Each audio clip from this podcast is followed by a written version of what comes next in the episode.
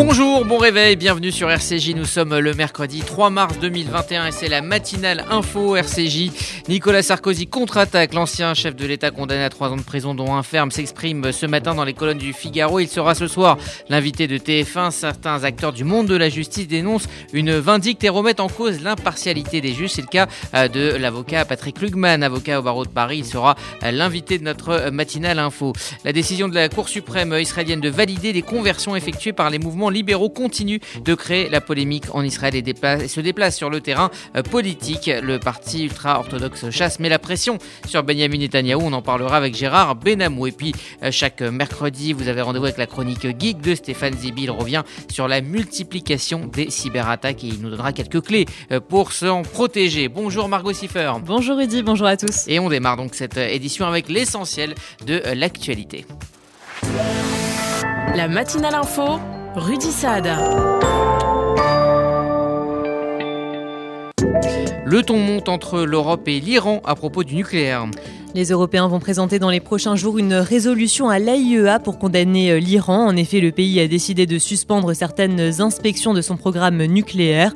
Toutefois, euh, Téhéran a d'ores et déjà prévenu que cela serait euh, contre-productif. Pire encore, cela pourrait mettre fin à l'accord conclu le 21 février entre l'AIEA et la République islamique. Il prévoit de limiter l'ampleur de la suspension de certaines inspections. Emmanuel Macron demande à Hassan Rouhani des gestes clairs sans attendre. Et par ailleurs, 1800 ex-officiers euh, de Tzal et des agents du Mossad exhortent Joe Biden à ne pas revenir dans l'accord sur euh, le nucléaire iranien. Ces anciens responsables sécuritaires se disent inquiets de voir l'administration américaine concentrée sur la création d'un nouvel accord. Ils estiment que cette approche représente une menace existentielle pour l'État juif et la stabilité au Moyen-Orient. En effet, cela euh, pourrait déclencher, selon eux, une course massive à l'armement nucléaire.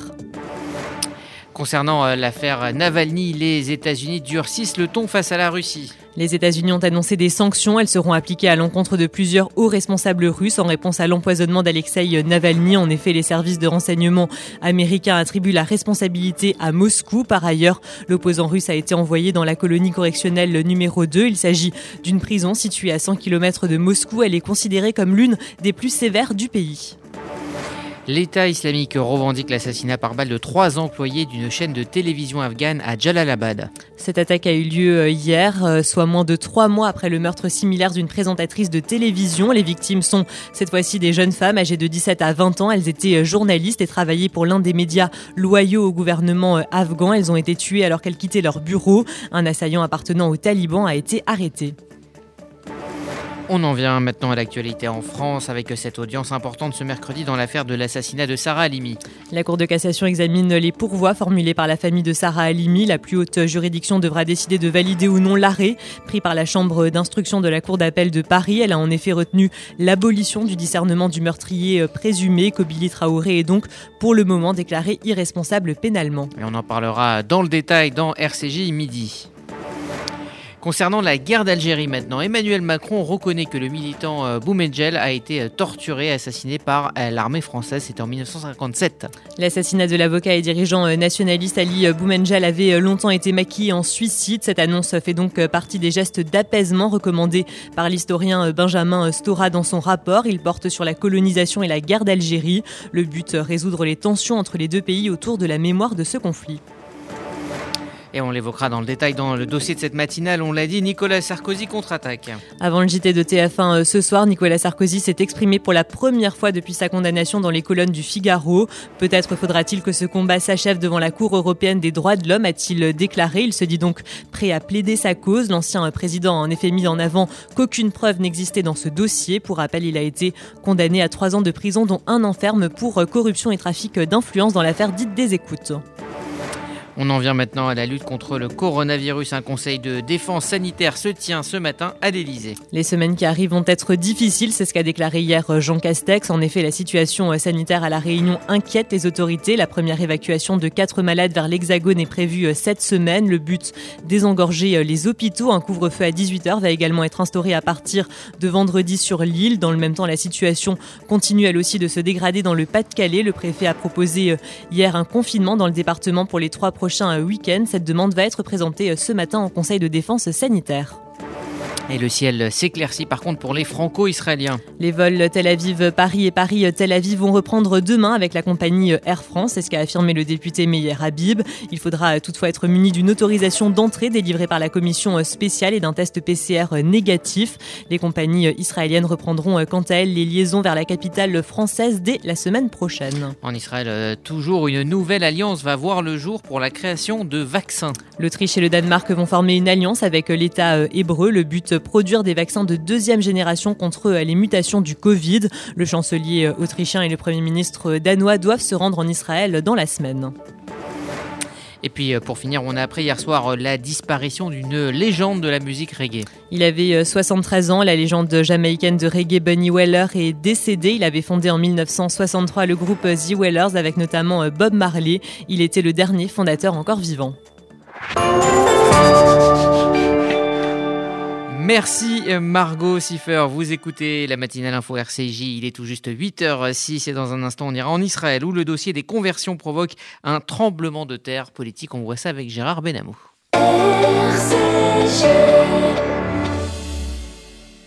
Il y a des salles de bain qui font vraiment rêver. Bain et déco. Il y a des cuisines où l'on se prendrait volontiers pour un chef étoilé. Bain et déco. Et si c'était le moment de changer Nos architectes et artisans qualifiés Bain et déco conçoivent et réalisent votre projet de A à Z. Des produits avant-gardistes, des marques prestigieuses et un vrai savoir-faire. Pour une seule ambition, l'exception. Bain et déco, deux showrooms de plus de 500 mètres carrés à Paris 11e et Boulogne-Billancourt. Et venez découvrir notre nouveau showroom, 212 boulevard Saint-Germain, Paris 7e. Bain et Parole de volontaires en service civique, le Fonds social juif unifié recrute. Salut, c'est Johanna, je suis volontaire en service civique FSJU. Tu as entre 16 et 25 ans, tu veux te rendre utile dans une association à travers une mission rémunérée de 6 à 8 mois autour d'actions citoyennes et de bénévolat? Envoie CV et lettres de motivation à contactenoé@fsju.org. Alors rejoins notre promo pour une expérience qui donnera du sens à ta vie. Bonjour à tous. Je suis très content de vous retrouver le dimanche 7 mars à 18h pour le grand live du FSJU. Je vous embrasse tous. Pour assister à ce grand live, inscrivez-vous sur fsju.org, www.fsju.org. On va faire la fête jusqu'au bout de la nuit, jusqu'au matin peut-être.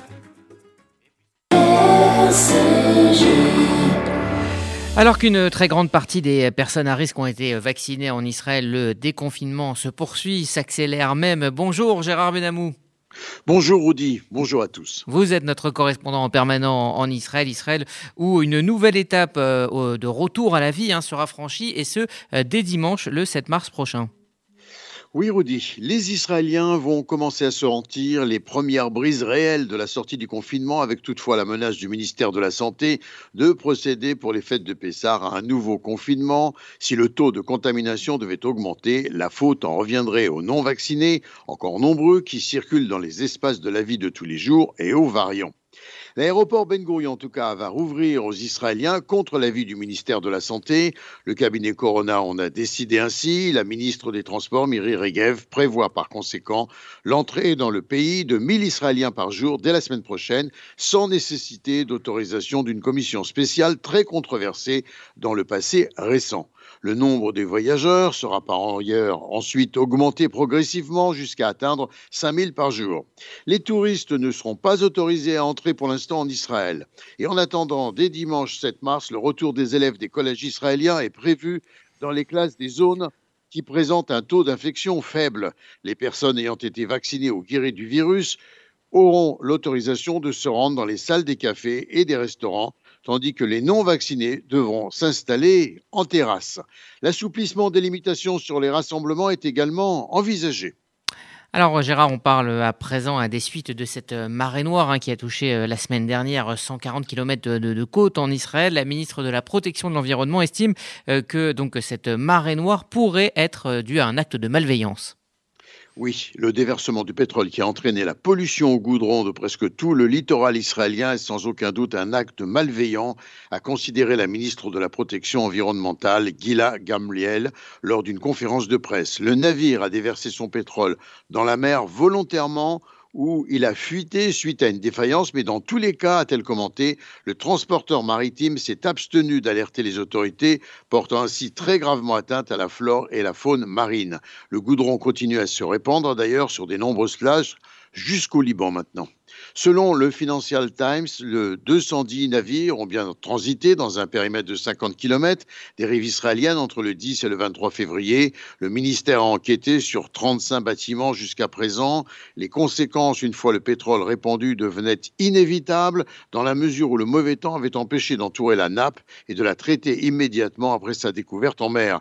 Pour l'instant, des plongeurs ne seront pas envoyés ramasser des blocs de goudron sur le fond de l'eau tant que les résultats de laboratoire n'auront pas déterminé avec exactitude la composition de la substance qui a été déversée, de même que le niveau de pollution et de dangerosité que pourraient présenter les eaux. Alors euh, cela euh, relance le débat euh, quant au risque hein, de dégâts possibles provoqués par un autre projet, un projet de pipeline qui est prévu du côté d'Elat. Oui, c'est peut-être une chance euh, d'éviter une catastrophe, en tout cas. La ministre Gila Gamliel a vivement mis en garde contre les plans alarmants concernant l'accroissement du transit du pétrole au port d'Elat, dans le sud du pays, estimant que c'est un pas dans la mauvaise direction. Elle appelle à un débat urgent avec toutes les instances gouvernementales et autres concernées, et elle insiste une catastrophe qui surviendrait à Elat bouleverserait très gravement le visage de toute la région avec des dégâts irréversibles. La ministre préconise d'encourager en place de ce projet problématique les investissements dans les énergies renouvelables.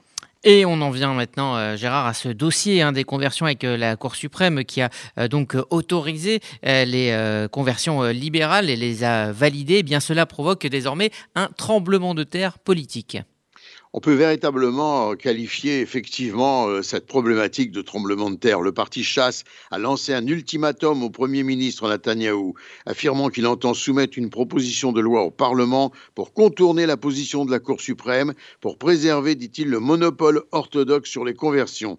Les partis orthodoxes sont alliés au Premier ministre Netanyahou, comme on le sait. Toutefois, le parti chasse refuserait de participer à une future coalition conduite par Benjamin Netanyahou si ce dernier ne soutenait pas sa proposition. Et puis on annonce donc, Rodi, que demain midi, nous ouvrirons un grand dossier autour de cette problématique. Gérard Benamou en direct de Tel Aviv pour RCJ. Merci Gérard. Vous écoutez la matinale info euh, RCJ. Euh, il est 8 heures passées euh, de 12 minutes. Dans un instant, nous nous intéresserons au débat suscité après la lourde condamnation en première instance de Nicolas Sarkozy. Certains acteurs du monde de la justice dénoncent une autorité judiciaire qui parasite le champ politique. C'est le cas de l'avocat Patrick Lugman. Il sera avec nous dans un instant.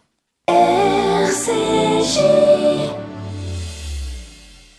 Vous faites votre alia. Depuis 30 ans, Sonigo Déménagement Groupe Fidi s'occupe de tout. Expédition en groupage maritime et conteneurs personnalisés, assurance tout risque, véhicules, solutions de stockage pour courte et longue durée en nos dépôts ultra sécurisés. Sonigo Déménagement, agent en douane certifié Fidi et reconnu par les autorités, facilitera toutes vos démarches. Sonigo Déménagement Groupe Fidi. Au 01 76 54 92 92 01 76 54 92 92 ou sur le www.sonigo.com E Financial, premier réseau français indépendant d'expertise comptable, d'audit, de M&A et d'assistance fiscale, présent sur 5 continents, USA, Hong Kong, Israël, Dubaï et dans 28 pays.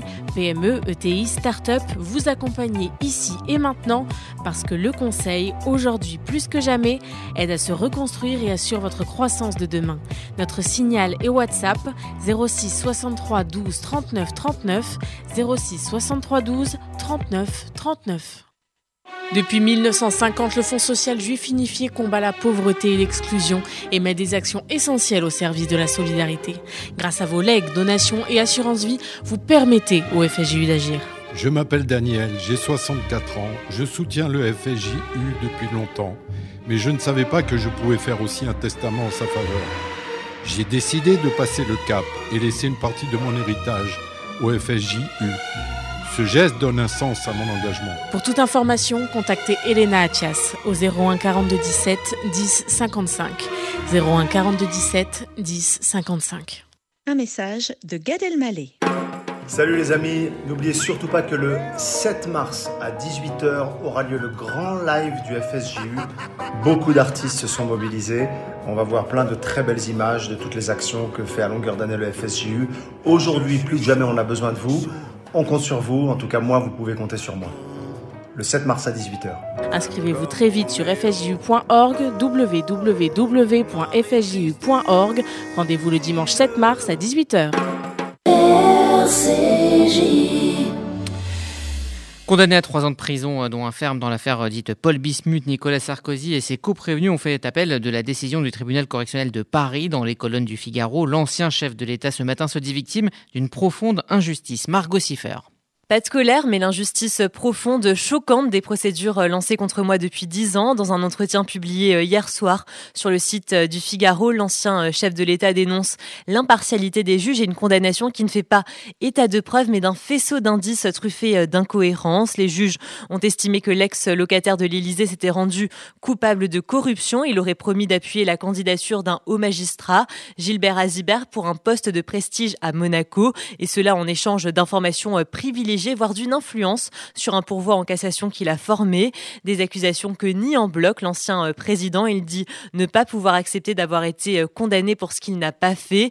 Nicolas euh, Sarkozy évoque la possibilité de poursuivre son combat devant la Cour européenne des droits de l'homme, même si ce serait une souffrance pour l'ancien chef de l'État d'avoir à faire condamner son propre pays. Sur le plan politique, il affirme ne pas être candidat pour 2022, mais pense cependant peser dans le débat, un enjeu trop important selon lui. L'ancien euh, chef de l'État sera euh, ce soir euh, l'invité du 20h de TF1. Il sera également devant la justice le 17 mars prochain, date de l'ouverture du procès Big Malion. Merci Margot Siffer. Et pour en parler, nous sommes en ligne avec l'avocat au barreau de Paris et consultant RCJ chroniqueur, RCJ Patrick Klugman. Bonjour. Bonjour. Alors, euh, on le sait, hein, vous n'êtes pas un grand fan de l'homme politique Nicolas Sarkozy, euh, mais euh, vous alertez dans les médias sur les dérives d'une justice qui intervient peut-être un peu trop sur l'agenda politique. Oui, en fait, c'est une justice qui s'est politisée en jugeant les politiques. C'est-à-dire que à vouloir absolument, je dirais, montrer que l'on peut enquêter et puis envoyer devant une juridiction et surtout juger et condamner un ancien président de la République, elle s'est affranchie des règles de la procédure, euh, des règles de la procédure de droit commun, et elle a effectivement distordu la procédure pénale, étendu le champ de l'infraction pour pouvoir condamner Nicolas Sarkozy. Si on prend des manuels de droit, on voit que le pacte corruptif que l'on reproche à Nicolas Sarkozy est euh, putatif et supposé. Et euh, si on réfléchit un peu euh, comme des gens, je dirais, des citoyens normaux, euh, on voit surtout que ce pacte est grotesque. On reproche à Nicolas Sarkozy euh, parce qu'il avait besoin de connaître, ou il voulait connaître l'avancement de son dossier à la Cour de cassation. Cour de cassation qui le blanchira, de juste de savoir où ça en était, en contrepartie d'un poste qui pourrait euh, promettre à un magistrat, donc de la Cour de cassation, une affectation à Monaco. Sauf que Nicolas Sarkozy, à ce moment-là, il est déjà ancien président de la République et il n'a pas la capacité de donner le poste. Alors on lui reproche la corruption par son influence diplomatique, ce qui en soi extrêmement discutable. Et surtout, euh, on n'a pas la moindre preuve que Nicolas Sarkozy a essayé de, favoriser ce poste, que l'intéressé n'obtiendra pas. Et on n'a même pas la preuve que ce renseignement était important pour Nicolas Sarkozy. Et cette enquête, il en a été blanchi. Je vous dis ça, il faut aussi rappeler que l'enquête elle-même et ce qu'on appelle un filet dérivant. On enquêtait sur autre chose, on tombe sur ces écoutes, on tombe sur, ces, sur cette ligne euh, secrète clandestine, et en fait, on va déduire de l'utilisation d'une ligne clandestine la commission d'un délit. Mais c'est juste qu'ils voulaient euh, se parler secrètement. Ça ne veut pas forcément dire qu'en droit pénal, le délit est constitué parce qu'on s'est parlé sur une ligne secrète. Bref, je, je pense que la justice s'est politisée. C'est un pouvoir qui veut prendre le pas sur un autre c'est le pouvoir euh, judiciaire qui veut étendre son champ contre le pouvoir exécutif, parce que c'est vrai que les juges, particulièrement avec Nicolas Sarkozy, se sont sentis menacés, et que là, on a le sentiment d'une revanche. Mais la revanche, ce n'est pas la justice. Alors il faut dire que ce parquet national financier a été créé euh, il y a sept ans par François Hollande et beaucoup euh, de gens à droite, dont le député Eric Ciotti, demandent tout simplement sa suppression, justement avec cet argument d'être trop politisé. Déjà, comment jugez-vous le travail qui a été accompli en dehors de cette affaire Sarkozy par ce parquet national financier et surtout comment apaiser le débat? Le parquet national financier est un instrument dont nous avons besoin. Euh, le, métier du parquet national financier n'est pas de juger, euh, c'est pas d'être un instrument créé par la gauche pour juger des hommes politiques de droite, contrairement à ce qu'on a pu lire ou, entendre, c'est de juger principalement euh, les faits de corruption euh, et les fraudes fiscales complexes, le blanchiment de la fraude fiscale. C'est un nombre limité d'infractions complexes, économiques, et euh, tous les pays euh, aujourd'hui, les, pays les plus avancés, notamment dans le cadre de l'OCDE, et pas seulement, dans le cadre de l'Union européenne, dans le cadre de la coopération judiciaire internationale, doivent montrer et afficher les efforts qu'ils font pour lutter contre ces infractions-là. Et donc, il y a un niveau de standards internationaux. Quand euh, on crée le parquet national financier, on se dote d'un outil qui est euh, indispensable.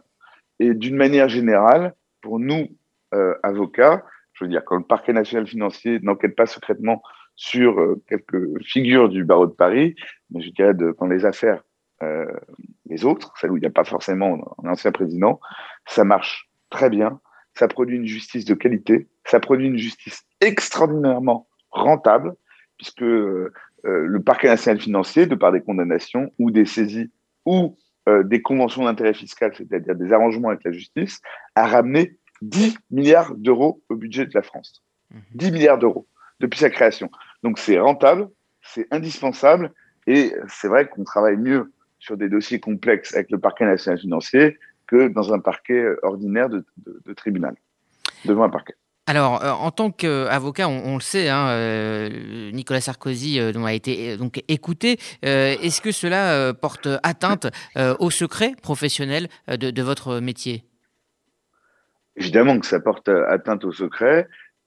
C'est une longue histoire. Donc, c'est un avocat, à l'époque, Nicolas Sarkozy est statutairement avocat, qui parle à son avocat, Thierry Herzog.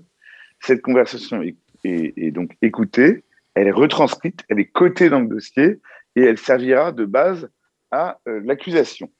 Cela, normalement, c'est impossible. Il se trouve que cet élément a été porté à la connaissance de la chambre d'instruction qui contrôle les actes d'instruction que la chambre d'instruction de la Cour d'appel de Paris l'a validé.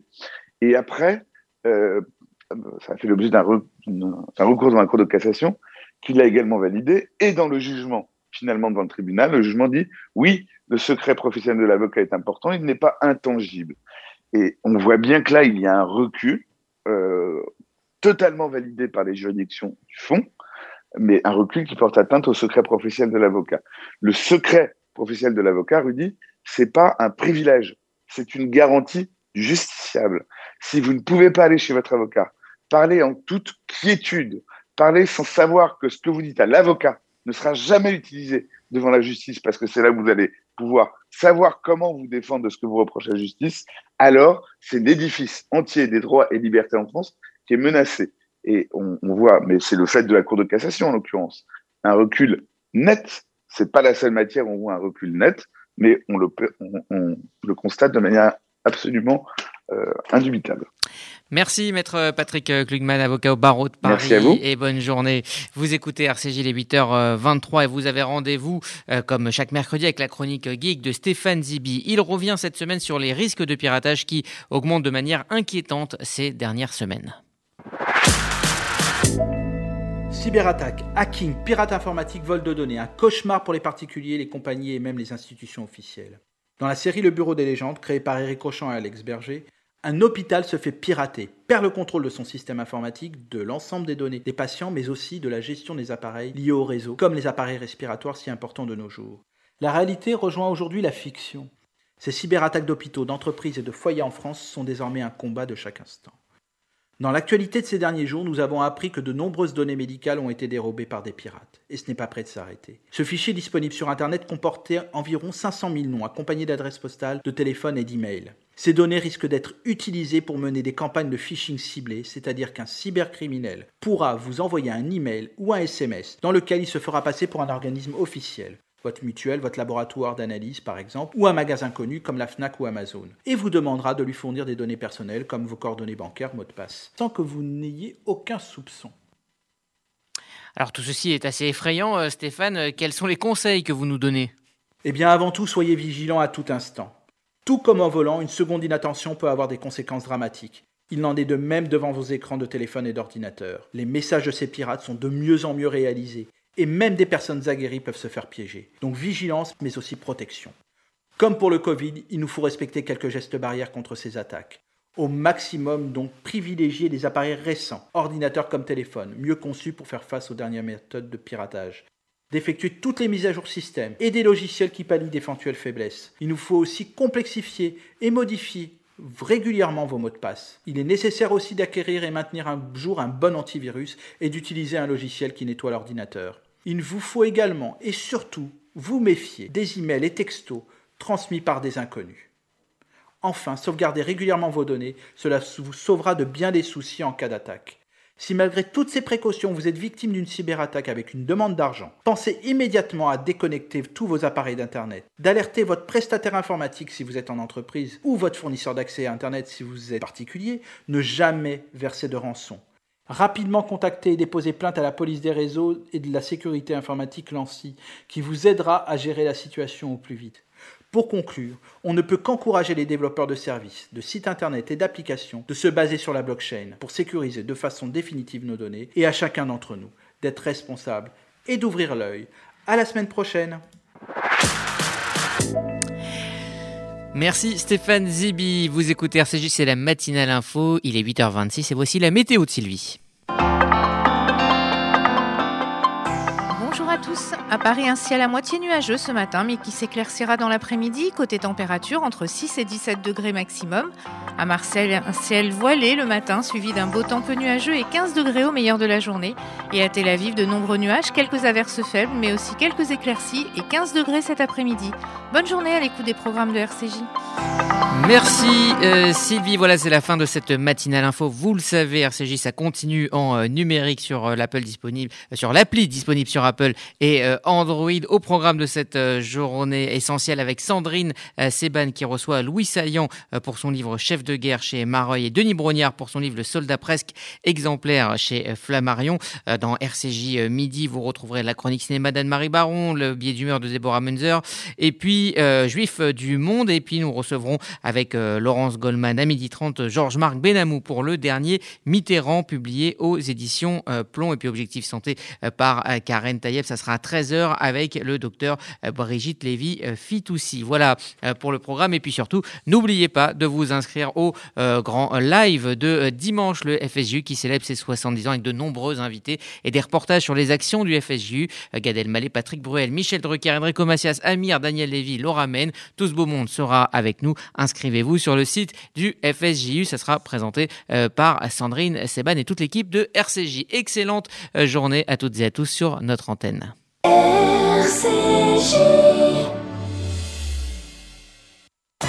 Vous déménagez en Israël Vous démarrez une nouvelle vie Vous venez d'acheter une maison de vacances FDI, France Déménagement Israël, le seul déménageur présent en France et en Israël. FDI prend tout en charge, de l'emballage en France jusqu'au montage de vos meubles en Israël. FDI, le sérieux, l'expérience de plusieurs milliers de déménagements vers Israël. FDI, depuis 10 ans à votre service. FDI, 01 49 43 00 20. 01 49 43 00 20. Le KKL, depuis 120 ans, une histoire extraordinaire. Une aventure qui mêle écologie, réalisation d'infrastructures et plantation d'arbres. Une histoire d'éducation sioniste et d'investissement dans le futur des jeunes générations. Le KKL, c'est la réalisation du rêve de ceux qui ont cru en ce miracle que l'on appelle Israël. Mais par-dessus tout, le KKL, c'est un amour indéfectible et un engagement pour la terre et le peuple d'Israël. Faites partie de cette aventure en soutenant le KKL de France. Faites votre don sur kkl.fr. Vous avez un projet d'Alia? Montez en Israël dans les meilleures conditions avec le Keren Layedidout. Le Keren Layedidout répond à toutes vos questions sur l'Alia et vous accompagne en Israël les six premiers mois. Aide financière, emploi, éducation et suivi de votre intégration. Toutes nos aides viennent en plus des aides gouvernementales. Alors n'hésitez pas, faites votre Alia avec le Keren Layedidout. Keren Layedidout 01 83 80 95 55 et yedidout.org. Bonjour à tous. Je suis très content de vous retrouver le dimanche 7 mars à 18h pour le grand live du FSJU. Je vous embrasse tous. Pour assister à ce grand live, inscrivez-vous sur fsju.org, www.fsju.org. On va faire la fête jusqu'au bout de la nuit, jusqu'au matin peut-être.